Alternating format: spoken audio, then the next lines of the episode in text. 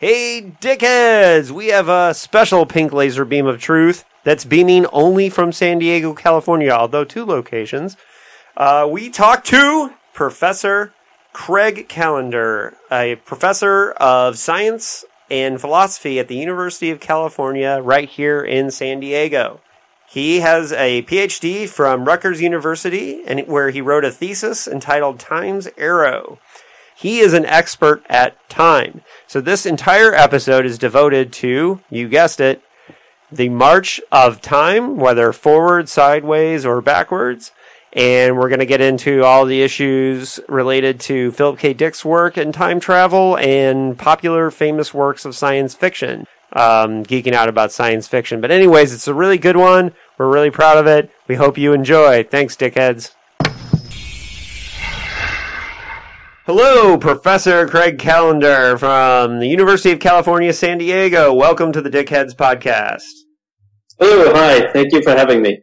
So, our subject today is one that you do a lot of writing and research about and is considered an expert in. How does someone who uh, is a professor of philosophy get interested in time?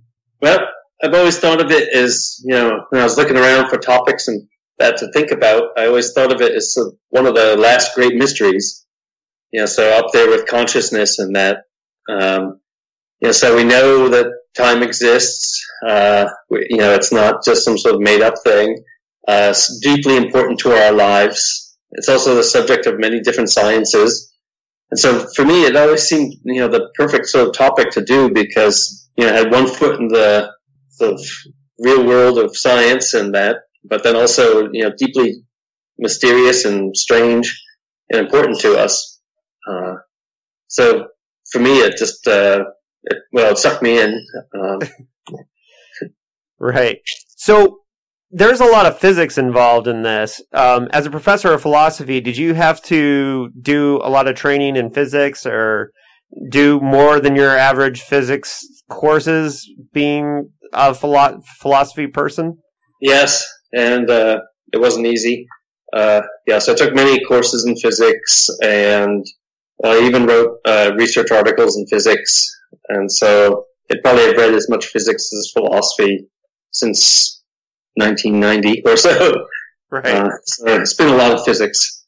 Right. Well, I'd imagine you, you'd kind of have to because, for example, I mean, space and time are pre- are are the same thing, or at least that's the theory from Einstein, correct? Yeah, uh, after Einstein came up with this theory, then his supervisor Minkowski said, you know, famously said that uh, space and time were doomed to fade away into mere shadows, and that there was just going to be re- be replaced by space time. And so the the kind of picture you have in relativity is one of instead of objects occupying different locations, and then evolving through time, Instead, just think of a kind of manifold of a bunch of events. You know, your birthday, this record, this uh, uh, interview, all sorts of you know two particles hitting each other. Mm-hmm. Think of all those events sort of laid out, and then there's still a difference between the space-like and time-like directions on that sort of mosaic of all events.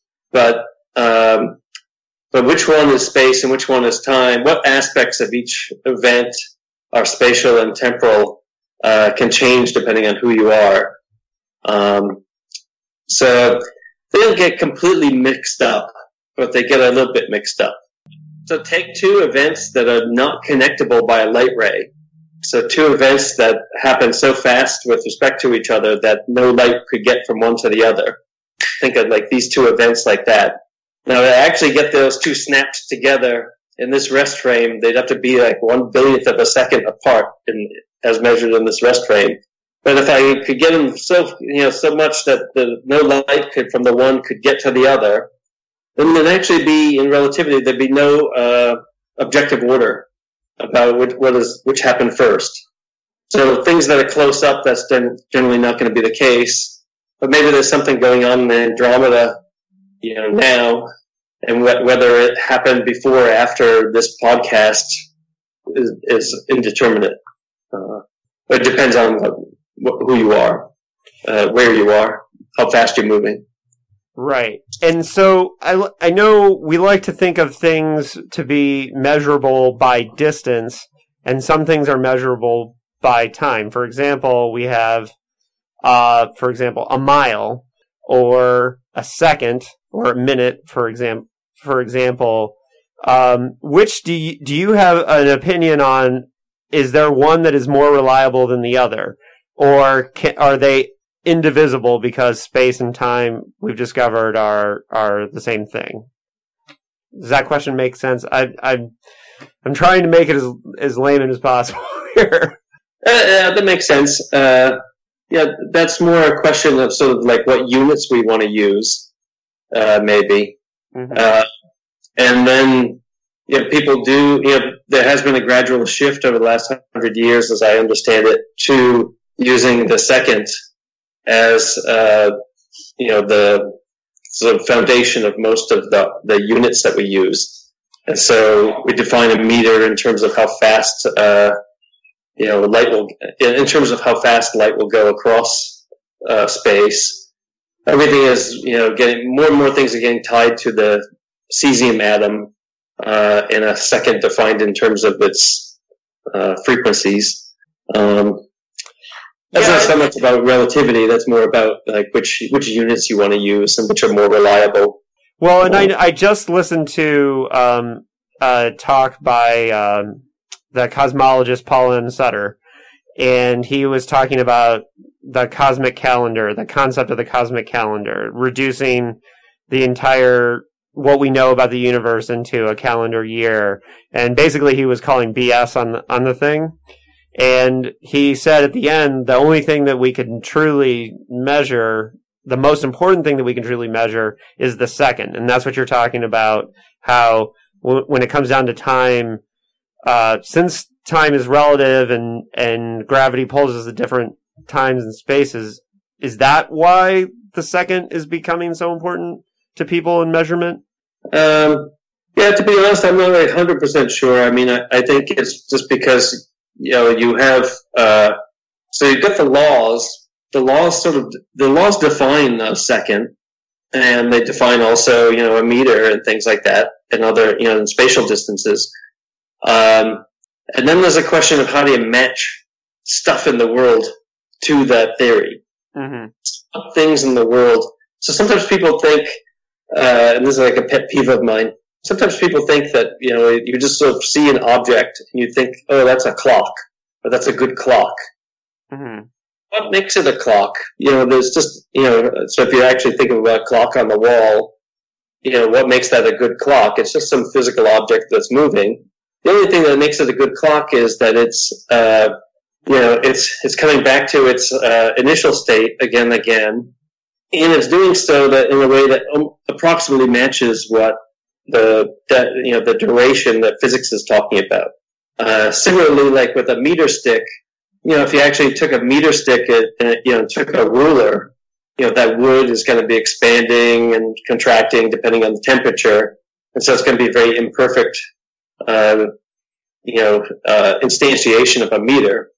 The same thing happens with clocks; they're all imperfect. You know, so when you say, so when they say they define so this will get kind of philosophical. So when they say they define, you know, a second in terms of uh, some frequency of the cesium atom, but then they say that they know that that clock will go wrong in like a billion years. What do they mean when they say that they know it will go wrong? You know, if they if they really defined it in terms of the second, if they defined the second in terms of that, how could it ever go wrong? Mm-hmm. But really, they're not defining it in terms of the that particular object. They're it's always being defined in terms of the laws of nature, and then you're just finding some things in the world that sort of best approximate those things.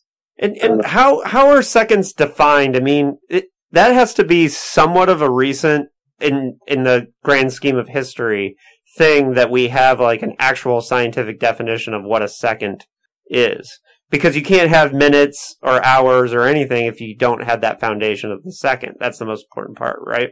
Yeah, but again, I think you the real answer is that you're defining it in terms of this kind of ideal theory with the the ideal laws. So if you think about, say, like Newton's laws, you know, so if we uh, in free fall, if you were in free fall, then max you could go, I don't know, uh, 32 feet per second squared. So that implicitly defines what a second is. A second is that amount of time such that something in free fall, you know, given the right uh, idealizations, uh, could fall that distance. And so you don't really get a kind of, uh, you know, a definition of, you know, it's that clock that it defines the second or this one or this pendulum clock or that one or this one. All those clocks are all wrong eventually. right. And so it's really just the theory that gives you it. And so all you're really doing is saying, oh, that thing out there, it behaves a little bit like that term in the theory. Right. And I do want to tell our listeners that we're going to loosen up and talk about science fiction a little bit more later on in the interview. and you have a little bit more fun. But I, I I'm a nerd for this stuff, so I really want to get into it with somebody who's like spent their life thinking about it. So I had this thought a couple years ago, um, uh, back when, um, and you're a professor at the University of California, San Diego, and we're here in San Diego, so just to keep it local a little bit. Um, back when we had a football team that we that myself and Larry, our engineer, used to give a shit about. Um, a couple years ago, I went to see a Chargers uh, Monday night football game against the Steelers, and I had this really weird experience where. Uh, because my father is a lifelong Steelers fan, and at the time I was a Chargers fan. And the Chargers had led the entire game, and with three seconds left to go in the game, and it was 8.30 um, for us. It was 11.30 on the east coast where my father is. They're in indiana because they were on eastern time zone at the time which is a whole other issue because indiana is weird with time zones. But we were watching this football game live and i was at the game and this last second play where the steelers went had a go-ahead touchdown and i called my father basically to curse him out because his team beat us right?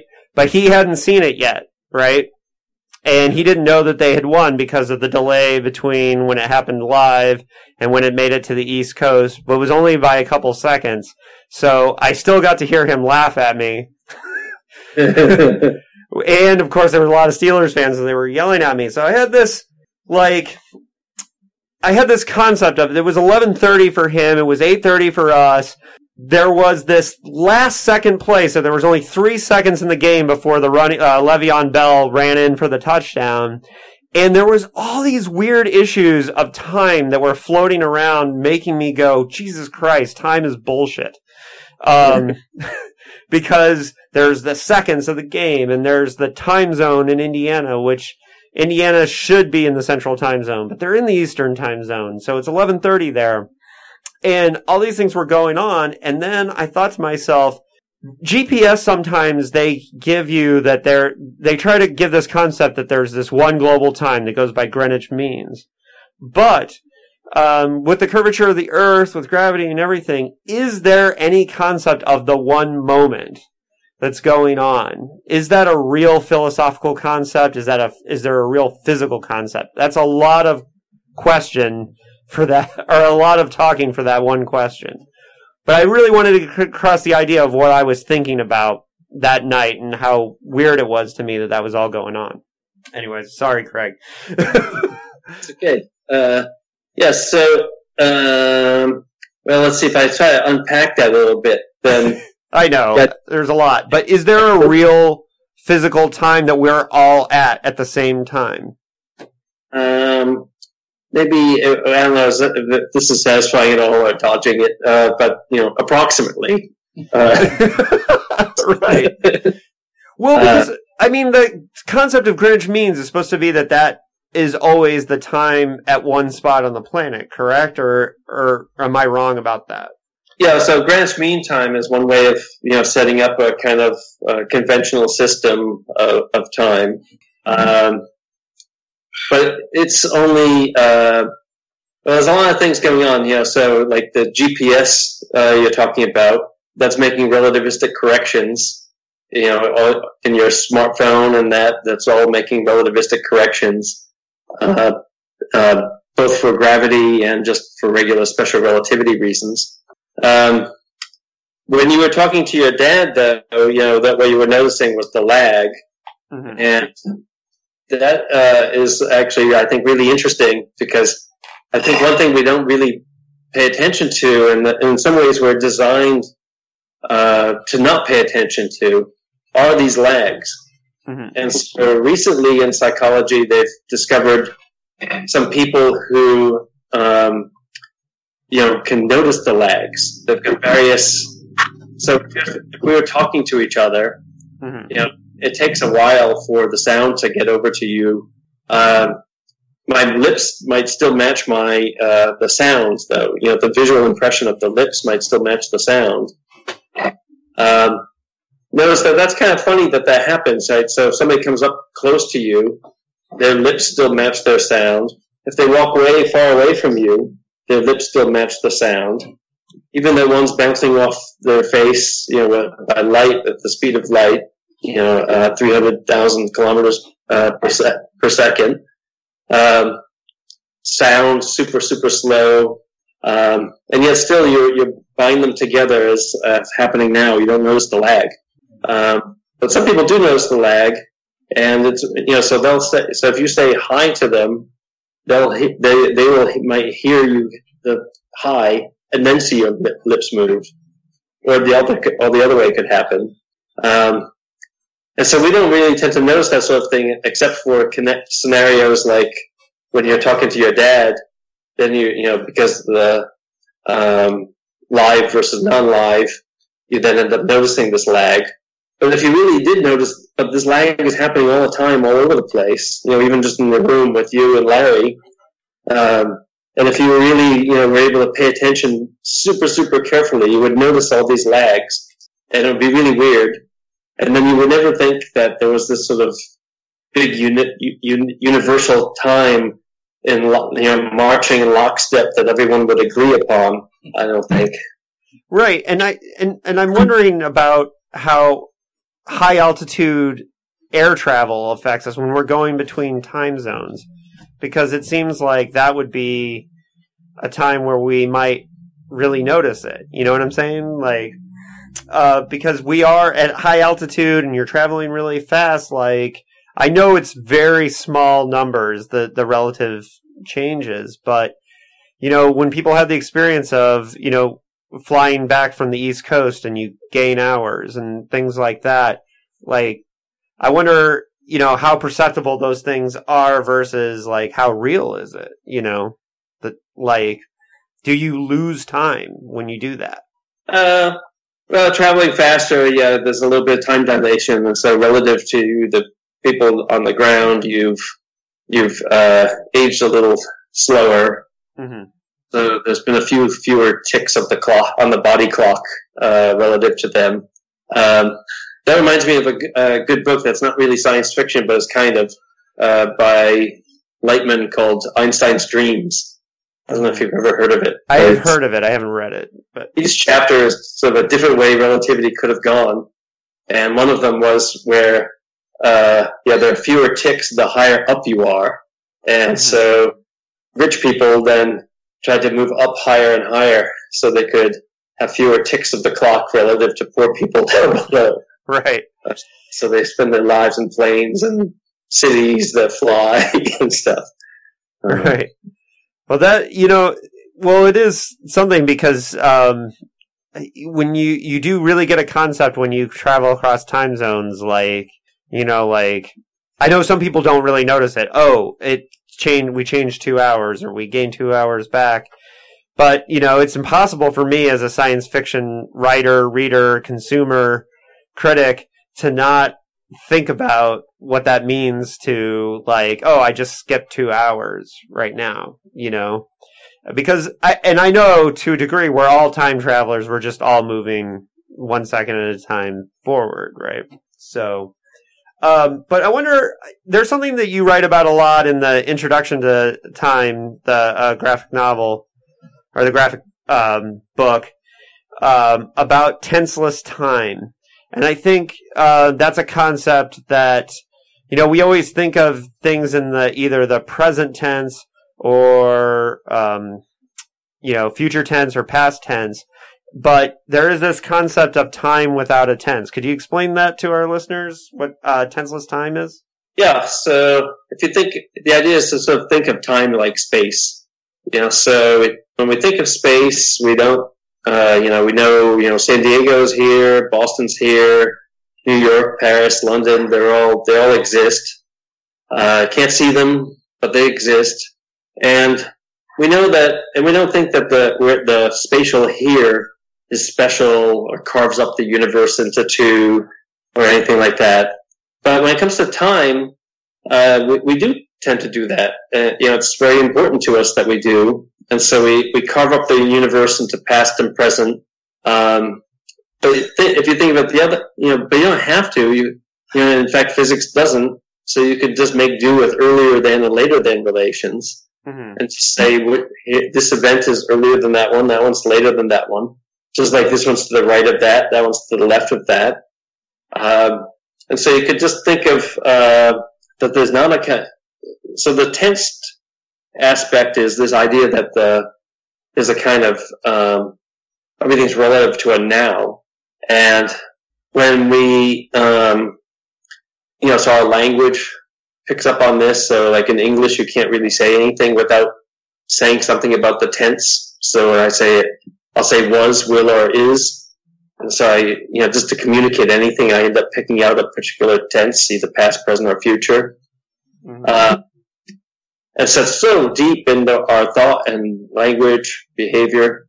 Um, and, but it doesn't have to reflect the actual, you know, so the metaphysics or the physics. So a, a kind of tenseless theory, sometimes called the block view of time, is just the idea that it all exists.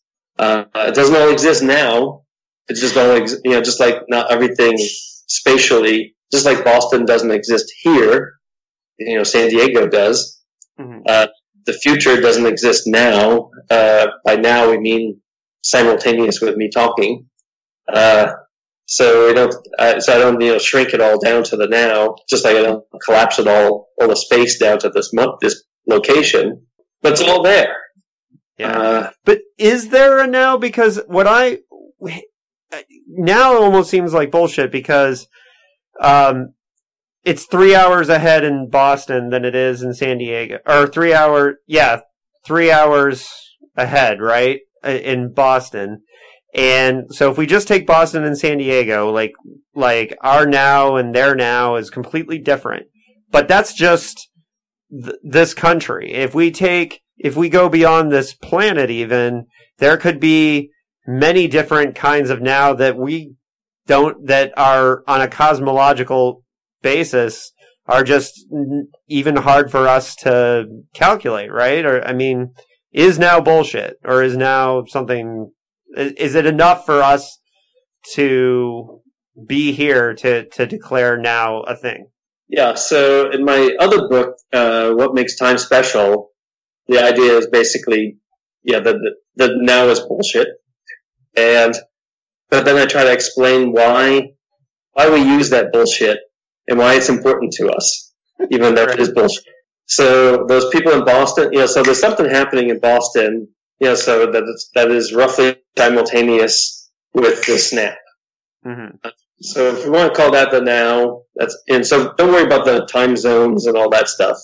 Mm-hmm. You know, but we could just think of you know I could, uh, you know, send out a, I could send out a light ray in principle to somebody, some person with a mirror in Boston, have it bounce back, and then I could take my uh, time I emitted the, the light and the time I received it, divide by two, and I would say that was when that was that was an event on my light on on my world line. Mm. Uh, that event is when the the it hit the mirror over there. I could call that my now. Mm. Uh, and if I, you know, so I could call that by now. So things are approximately simultaneous. And, but I don't have to, you know, why do I come up with that idea of a now?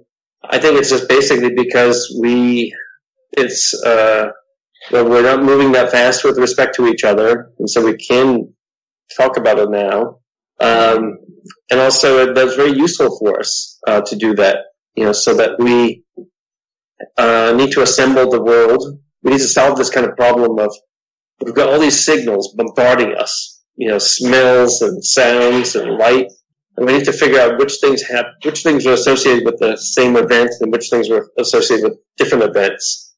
And a critter that couldn't solve that problem will die pretty quickly, I think, and not live to mate and stuff. And so we need to be able to do that. And so we, we put together this kind of nice uh, time order, which approximately matches the time order you get in physics. Um, and by doing that, we are pretty successful. Mm-hmm. But we, but we could, you know, just I think erase now uh, and get by with the earlier than and later than uh, between everything. Mm-hmm. So, but we, but we wouldn't be as happy, I think, if we did. right. Well, I have one more um, kind of deep question, and then we'll get into the fun stuff. We'll start talking about science fiction. So I have a buddy, uh, an old friend, uh, Mike Riccardi, who is a, um, I believe he does ecological city planning now, but I knew him as a really amazing drummer back in the day. But uh, Mike asked um, is space time mind independent? And if so, can we know them as they are in themselves? Or in other words, is our understanding of space time limited by our cognitive faculties? Well, that's a, uh, that's a big one. Yeah. Uh, that's a tough, big, tough question. Um, yeah, I, have just sort of, uh, approached that with, I mean, it's a, it's a, it's a good question. I, I, have approached that in my own work just by thinking, well, let me accept basically what physics describes uh, as as physics is the only science that really tries to tackle time itself. Mm-hmm. And so I, I figure, well, I, will go with that. And of course, physics is changing. Maybe there'll be a quantum theory of gravity, and things will be different. Uh, you know, who knows what the physical be in a hundred years?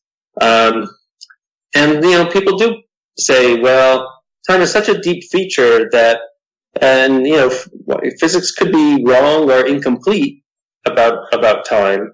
You know, so ultimately, physics is measuring you know the locations of pointers at different places and all times, and it could be missing aspects of time.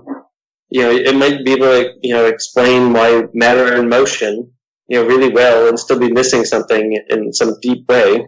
And so I'm open to that being a possibility. And so that, and that's the way I'm interpreting, you know, so we might not know time in and of itself. Uh, but the only way I think I can know anything is really through experiment and theory. And that's the best we've got so far. And so I'm, I'm, I'm sort of. Yeah. And I would say too that in my opinion, like, it has to be mind independent in the sense that, um, and you know it's a little easier for me because I'm looking at the question still, but I think the idea that space time has to be kind of mind independent because you wouldn't have been able to find it if you're Einstein, right? Um, if it if you weren't able to do experiments and find the fundamentals that create it, so it had to be there. Now there are aspects of space time that I'm sure we're still going to be discovering for years to come, and part of that could be just like the ability to look further and further into the past through telescopes like James Webb and the Hubble and all that. Well, if James Webb ever gets up there. Um, but regardless, like, um, one of the reasons why I think science fiction is so well equipped to examine time is because, um, you know, we get to play around in science fiction with these concepts. Um, Philip K. Dick, who is the guy that we do this podcast for, like to play with time. How do you, as a person who's researched time, feel about how Philip K. Dick has approached the issue of time? Well, of course, he was super inventive, uh, and yeah, I, I think he's you know not uh, you know so I get a lot of inspiration from science fiction, and so I read a lot of science fiction.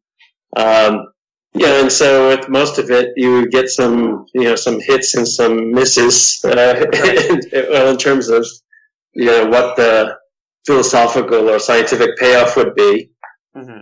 And, you know, so you, you de- that's the, and that's definitely the, if there's any scientific fiction author of whom that's generally true. That's Philip K. Dick. Right.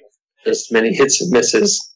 Uh, and so when it comes to time, you know, he's got many, many uh, novels and short stories that talk about time travel.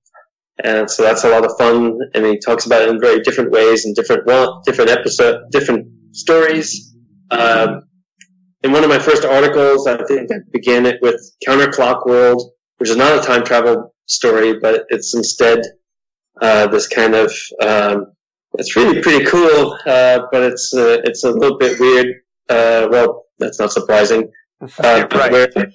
Uh, in Counterclock World, in 1986, the world enters the Hogarth phase, where entropy uh, flips over. So normally you think of you know the direction of time as given by the direction of increasing entropy. And so you think the, the bull walks into the china shop, you know, to, uh, and, you know, then, you know, leaves behind, you know, uh, all these broken vases and china all on the floor. The later state is one of much higher entropy than the earlier state. And, you know, all of life, all of everything is due to the low entropy source of the sun giving us all this usable energy. And then we emit out all this unusable energy in the form of high entropy anyway, uh, yeah. So the in the Dick story, he he has the arrow flip, but the thing is, the funny thing about it is that he doesn't have it doesn't like completely flip because he wouldn't be able to tell the story if it completely flipped, and so people are still talking like normal, even though the direction of time is flipped. You know, so they're not doing reverse talking. But they are doing reverse eating and reverse, uh, you know, it's disgusting, but reverse uh, sort of excrement they are picking up cigarette stubs from the ground and unsmoking them, cleaning their lungs as they as it happens.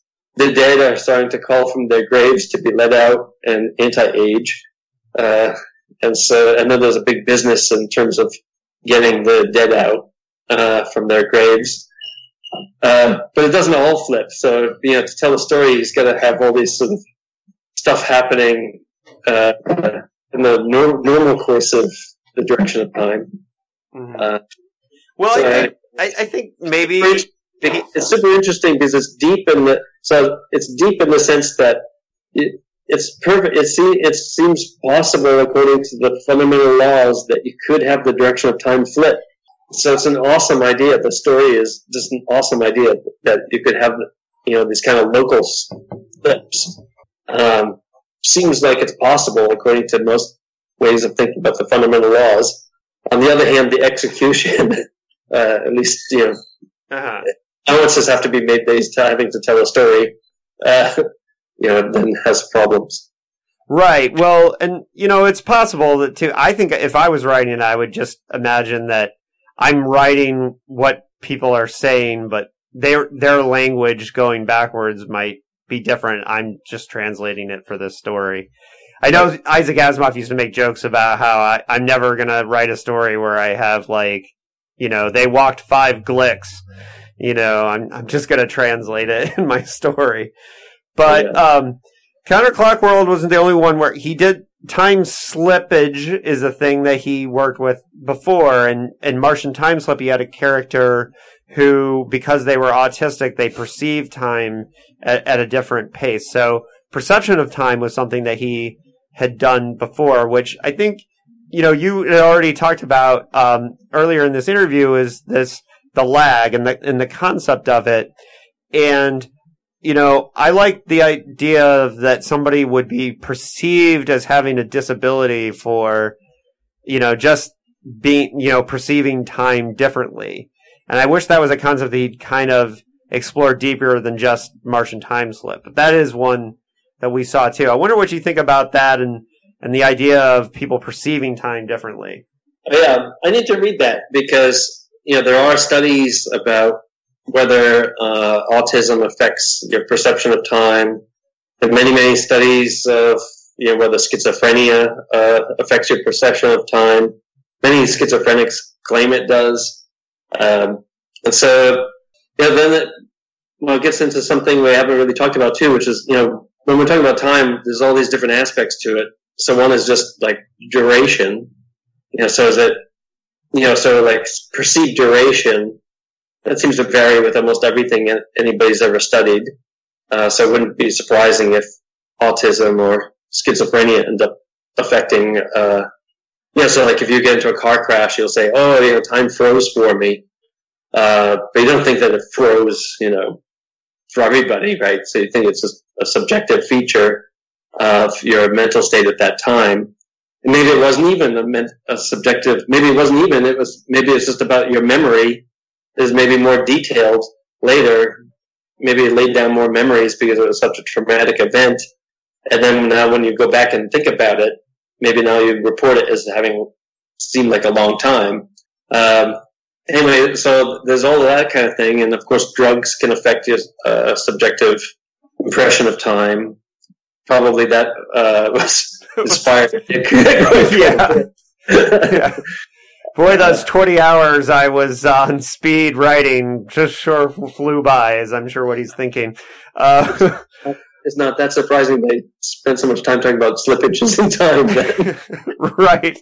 Um, well, yeah, and then he also, like, in stories like Paycheck and The Simulacra, he had um, this concept of a time scoop, where he would, where you'd have a device that could just pick out a piece of time to be observed, and you couldn't um, change anything, but you could see time uh, forward, uh, which played heavily into Paycheck, which became the movie with Ben Affleck, um, where he could send himself a message back in time and um, you know change the outcome of things. I wonder what you think of the uh, the science fictional concept of the time scoop. Yeah, well, up until the last thing you said, I was all, I'm all, you know, I don't have a problem with it. Uh, but you know, if it's if there's some sort of changing from what really happened to what to a new really happened, then that kind of thing is not compatible with that kind of block universe we were talking about before. Mm-hmm. Uh, but on the other hand, you know, there's nothing wrong with getting information from one bit of the block to another bit of the block. So if the scoop, all of it, so if all the scoop does is just have these connections between different. So normally we don't get to have you know information from the uh, you know the future, um, and uh, you know and lots of stuff from the past there also we, we we're missing out on. Um, but there's no particular reason why you couldn't. You know, basically this information flow is time travel, mm-hmm. and according to you know arguably, uh, according to general relativity, you could have time travel. Um, hmm. so there'd be conditions, and it might be hard, and it might not be met. In this, those conditions might not be met in the story. Right. Well, and, and I, it's, it's logically possible, and argued maybe physically possible. And so um, I just finished a, a, an interesting time travel novel written by a UCSD grad, uh, Gregory Benford. Um, are you familiar with his? I'm most people are familiar with Timescape, which is his classic from 1980. Maybe I've even read it. I'm not sure. Yeah, but he just released a book last year called Rewrite, and um, Philip K. Dick and Einstein are actually characters in this book um, and Robert Heinlein too. Uh, and Benford brings to it, and I'm really trying to get him on the show. Brings because he's a UC Irvine physicist. Um, he brings not only science, but he knows Philip K. Dick and Heinlein. Uh, obviously, he didn't know Einstein, but um, he played with that. And in this book, there, there, the main character time loops where he is in a car accident in 2002 and dies and wakes up in his bed when he's 16 years old in 1968 and figures out that he is quantumly entangled with this moment in 1968. And first he goes back, the first time he goes back, he um, has this adventure where he takes all the knowledge he has about movies that happened in his lifetime, Back to the Future, Jaws, and he writes them first. uh-huh. So, and he becomes friends with Philip K. Dick and Robert Heinlein and has all these things. But then he, once he realizes that it's something that if he dies, he's going to go back to that same spot again, he tries to make the world a better place. But what keeps happening, and I'm kind of giving away a lot of the book, but there's this concept that he has in the book that you can go back in time and you can change things, but you never change things in your reality. It stayed the same, but you've created this other bubble reality by shooting back to this other moment.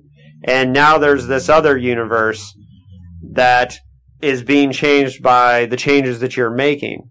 But he's quantumly entangled to this moment where he keeps having these breakaway universes. So I'm wondering how, as a time person, you feel about this concept that um, if you could travel back in time, you thus create another universe, just like you would, for example, like I drop this pen, everything changes, right? I don't know how you feel about. What do you think about the concept of this, anyways? Yeah, I, I think you know it, it. Well, I'm not a big fan of uh, kind of uh, multi multiverse interpretations of quantum mechanics. Uh, but if you have them, then then I think it, it's it, you know you can make sense of these kinds of things. Yeah, so on a kind of block universe, you could go back in time and you could you know change things in the sense that you could do things only if that's what always was what you did. Mm-hmm. You know, so you can't do contradictions. But if you always were back there, you that you had it, you know, you did it, and so it's you know you you can do it. and but now if you introduce a kind of multiverse picture, yeah, then it's uh, well, it's not very satisfying time travel because you know now you now you, you know, so in the block universe picture, a single block, you you know we know you can't go back in time and kill Hitler because Hitler did live. Hitler's on the block. You can't have Hitler and not Hitler both at the same event on the block. Only one event is there on the block, and unfortunately, it's the one with Hitler. Um, on the, you know, now if you introduce multiverses, now you can go back in time and you can kill Hitler. Of course, you didn't save anybody on your the original block.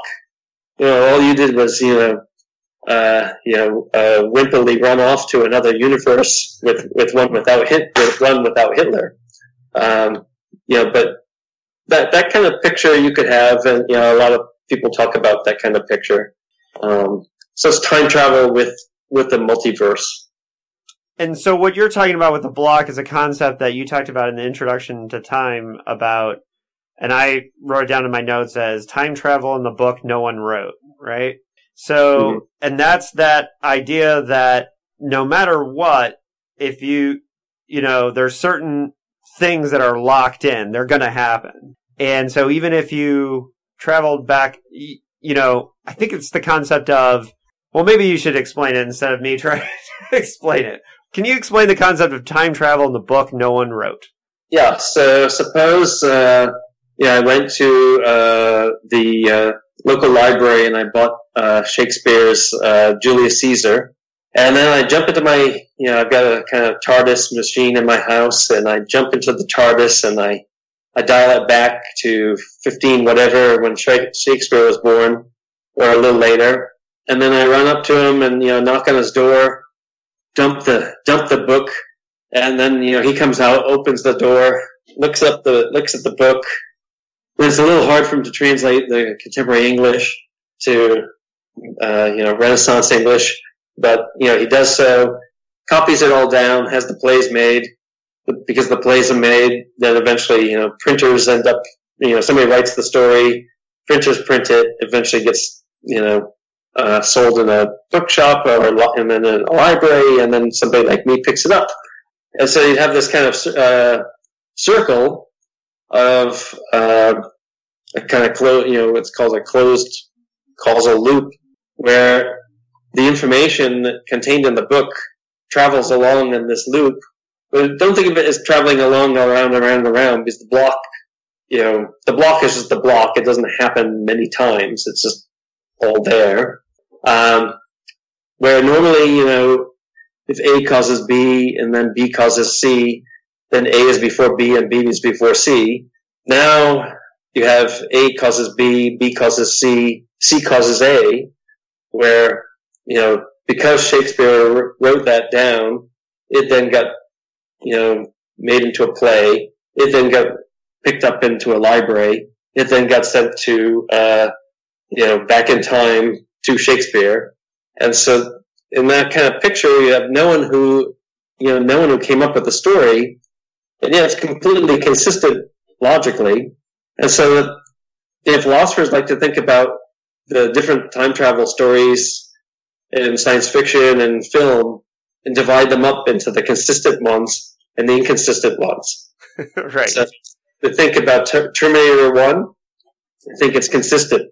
You know, so, you know, there the Terminator is traveling back in time, but if, if the Terminator didn't do what the Terminator did, then there wouldn't have been the, the dark, uh, evil future from which, which created him in the first place. And so in, in a way, he, you know, you could think he had to do it or that, but, uh, the shirt I'm wearing, 12 Monkeys, people Right. think of 12 Monkeys as one of the great consistent stories. Um, Bruce Willis goes back into the past, not to change it, but to find out what happened so that later in the future they can, you know, come up with a cure. It then turns out that his actions end up being crucial in creating the, the, what the you know, the plague that happened. Um, anyway, Oh, I've got one. I've got one, uh, and you talked about it in your book, but uh, "All You Zombies" by uh, Robert Heinlein, which was also made into a film, uh, Predestination with Ethan Hawke. Does that one fit? Is is in that loop, or is that Yeah, one too wacky? Yeah, no, no, that one's uh, that one that that one's show is actually mentioned in a very very famous philosophy of time paper by David Lewis on time travel, in which he says that that's consistent.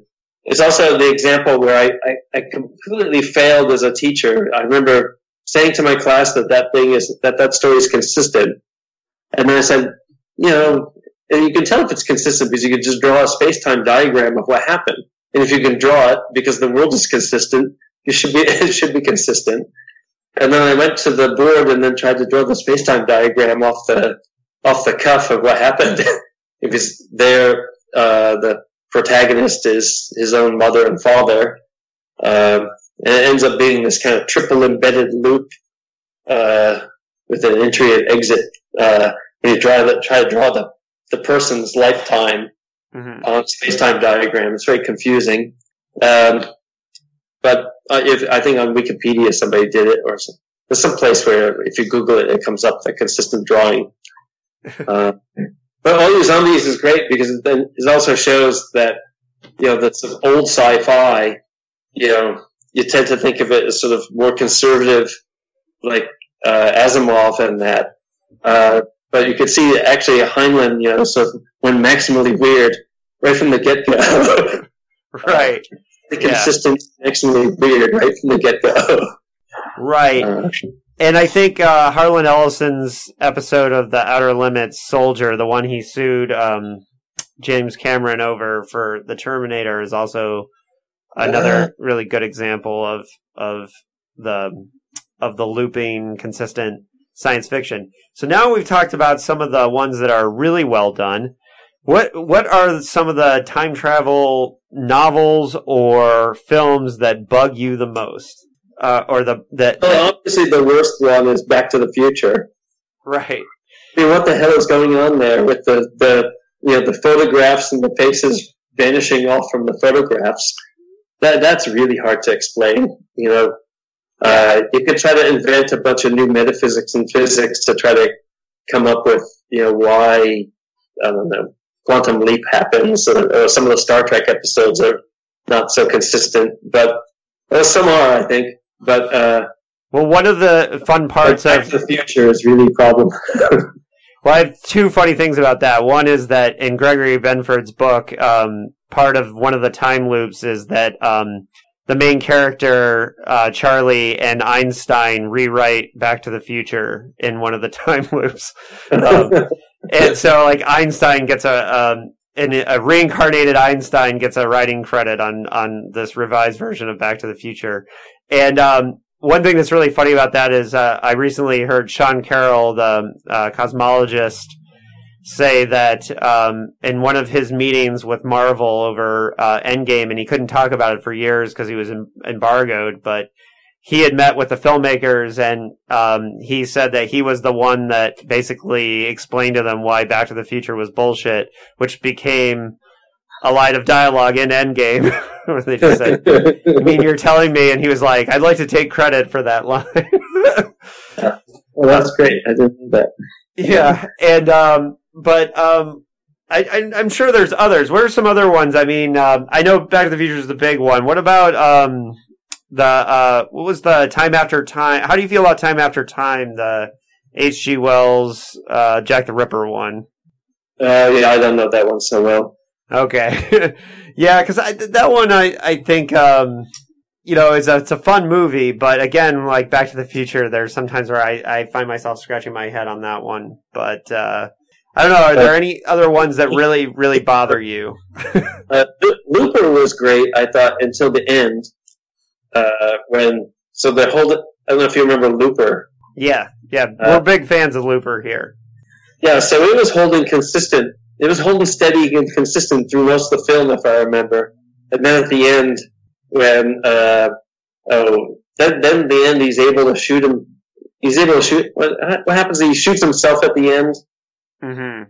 Um, and then it, it, but then it ends up, it does end up undoing something, if I if I remember. Mm-hmm. I, I, I remember it as being basically consistent through like ninety percent of the show, and then you know. Yeah, like uh, a fast break where the guy misses the dunk. Um. also, many, many films where we don't know where, the, where there's just not enough information in the film, like Bill and Ted's Excellent Adventure. If they if they brought them back and put them put them back, you know, and maybe wipe their memories or something. Right. Rates in history, then maybe it's consistent. I don't know. right. Well, and that you know the big one with you know Doctor Who, and we're both Doctor Who fans here, but um, I mean, there's so much hand wavium you have to do with Doctor Who, and and I think there's probably a lot of times where you're like, oh, this is a fun one, I like this one, but then but at the same time, I think Doctor Who gets a little bit more of a pass because it's so much more fantasy than than than it is science fiction, really.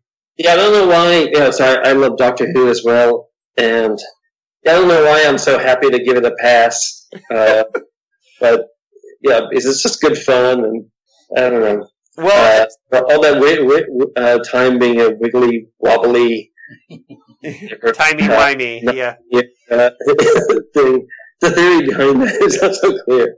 Right. Well, and I think with Doctor Who, the only way to actually, um, I think make sense of it is, is you have to kind of go with a multiverse concept of it.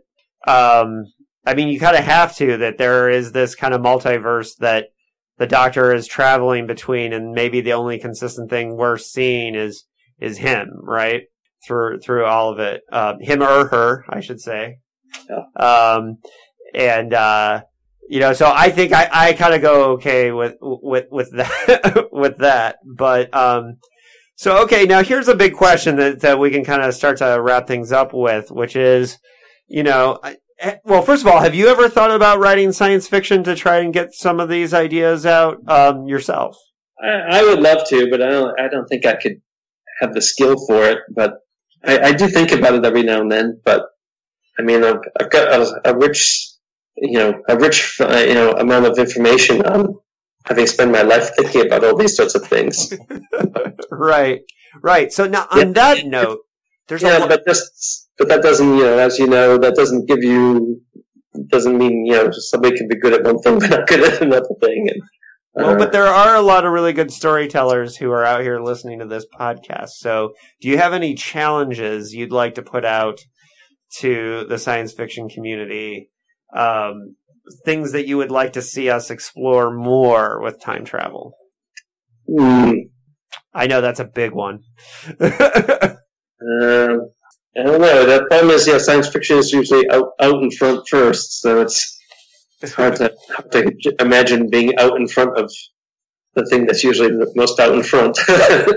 well, I mean, is there something that you're just like, man, I think about this aspect of time all the time. Why hasn't anyone touched on this? The second half of my more serious book, the What Makes Time Special, talks a lot about uh, think, you know, so it has like a couple chapters on uh, looking at the world sideways.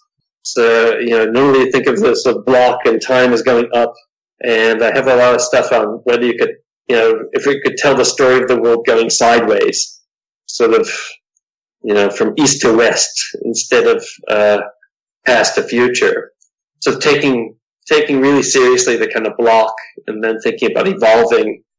Um, so I have a lot of stuff on like whether physics could deduce what will happen sort of not next in time, but the, you know, the next street over, given all of time I once bought.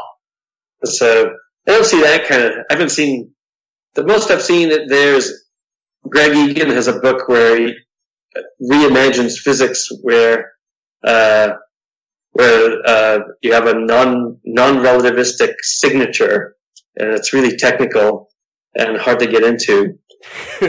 right.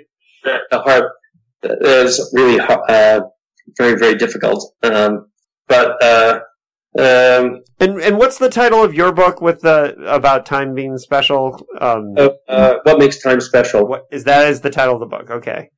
Yeah. Um, I uh, didn't get a chance to read all your stuff yet, but I'm I'm going to because I I'm super fascinated with this, and I might take up that ch- that sideways challenge. So maybe another thing is, I mean, science fiction authors are already taken it up, but just to give a kind of shout out because I think it's really awesome. Uh, well, think of Greg Egan. He's got that short story, uh, the Hundred Thousand Light Year Diary. Have you ever seen this? No. So the idea is uh, the astronomers find a time reversed galaxy. They bounce information off it, and it comes back before they before they sent it. And in in light of this mechanism, the government sets up these satellites which bounce information off that sat- satellite. And so each day, at the end of the day, you get about 10 minutes to type up what happened that day.